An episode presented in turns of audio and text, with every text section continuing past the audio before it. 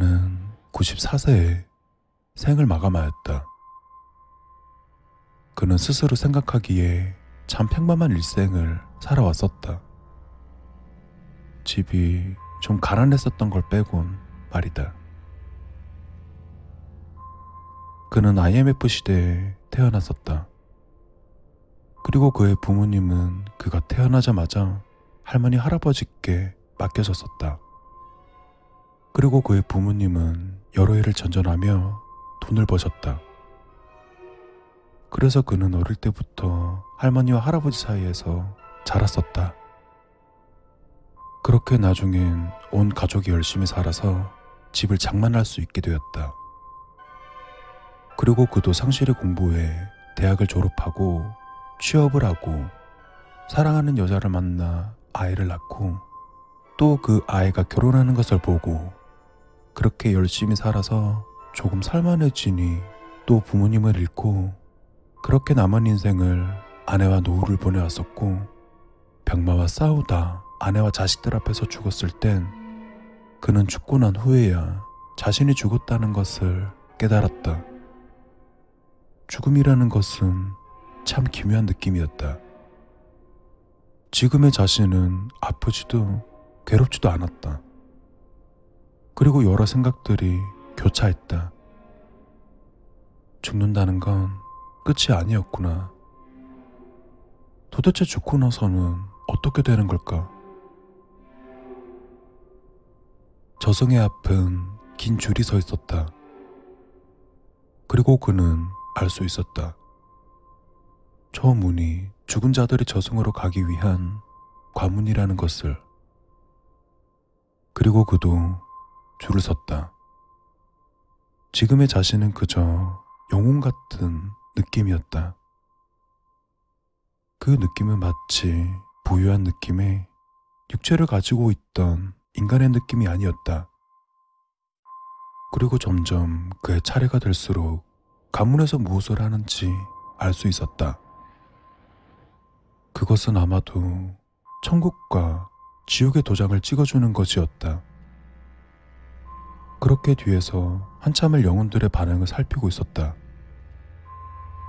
되게 왼쪽으로 가는 자는 별 말이 없는데 오른쪽으로 가라고 배정받은 자는 화를 냈다.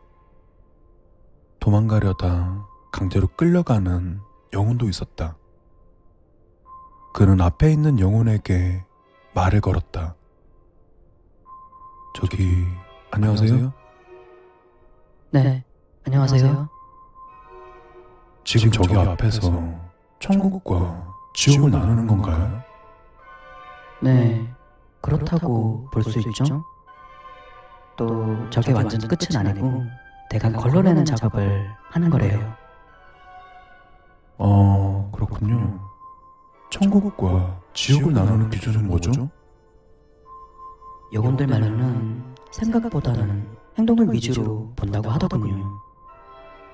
누군가를 죽이고 싶어 하는 거랑 실제로 죽이는 건 다르니까요. 그러네요. 그리고 그는 자신이 살아온 날들을 곰곰이 생각해 봤다. 음, 행동을 본다? 그렇다면 안심이었다. 지난 날을 아무리 되돌아봐도 자신이 아주 착하게만 살아온 건 아니지만 그렇다고 누군가를 괴롭히면서 살아온 것도 아니었다. 헌데 보면 볼수록 이상한 일이었다. 오른쪽으로 가는 사람이 너무 많았다.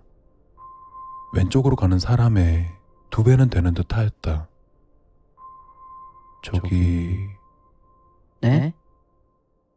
그는 또다시 앞에 있는 영혼에게 말을 걸었다. 오른쪽이 지옥인 듯한데 왜 오른쪽으로 가는 사람이 많은 건가요? 글쎄요.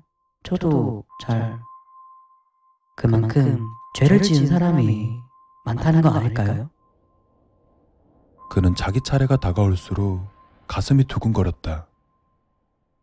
당연하게도 그는 천국을 가고 싶었다. 누구라도 그렇지 않을까? 도대체 기준이 뭘까? 그는 자신이 했던 사소한 잘못들을 다시 떠올려 보았다. 엄마에게 거짓말한 거? 아니면 아내에게 고함을 치른 거? 상사에게 거짓말을 한 거?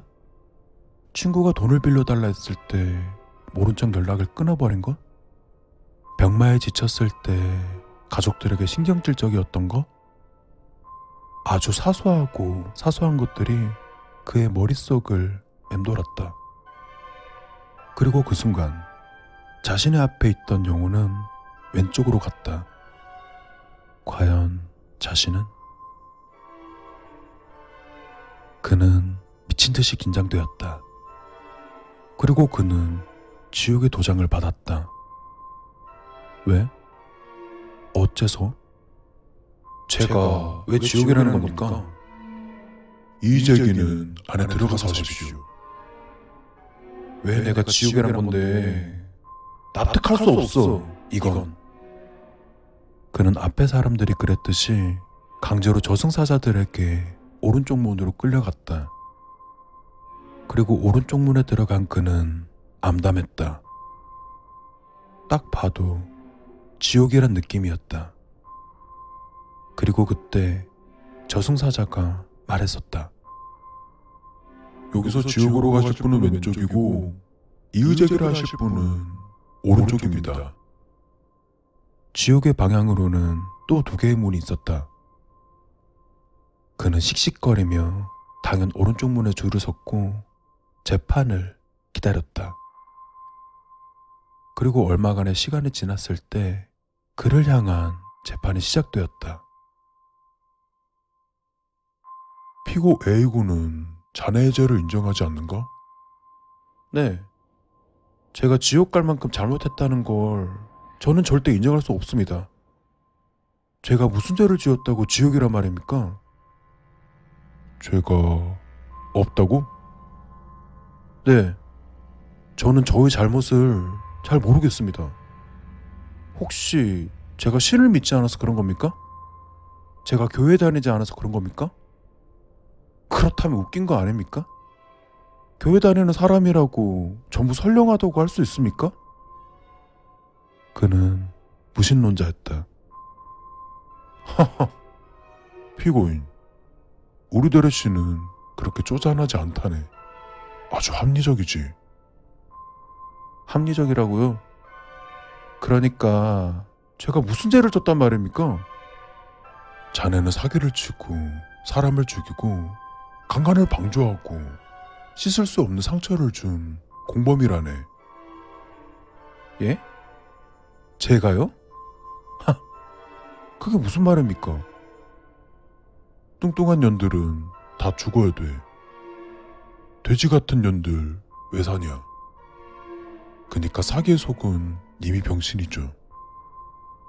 난 저 새끼 얼굴만 보면 기분 더러워져. 방송 좀 나오지 말아라. 노점의 말투도 역겨움. 짧은 치마 입은 년들이 자기가 범해달라는 거 아님? 그렇게 꼴리게 입으니까 당하지. 그는 한동안 벙쪄 있었다. 그건 자신이 인터넷에 아무 생각 없이 쓴 글들이었다. 아, 이건 제가 철없을 때 자네가 마흔 살에 쓴 댓글도 있다네. 자네에게 마흔 살은 철없을 때 나이였나? 어차피 이건 그냥 인터넷 댓글 아닙니까? 이런 댓글로 누가 죽습니까? 음, 자네 1년에 몇 명이 자살하는지 알고는 있나? 너의 댓글을 얼마나 많은 사람들이 봤는지 그 숫자가 가늠이 되나? 너의 말 한마디는 고작해 10명도 안 되는 사람들이 듣겠지만 자네의 댓글은 수천 수만 사람이 읽었다네. 글이 언어가 얼마나 많은 사람에게 영향을 주는지 알고는 있나? 그는 아무 말도 할 수 없었다. 그곳에 있던 시는 참 합리적이었다.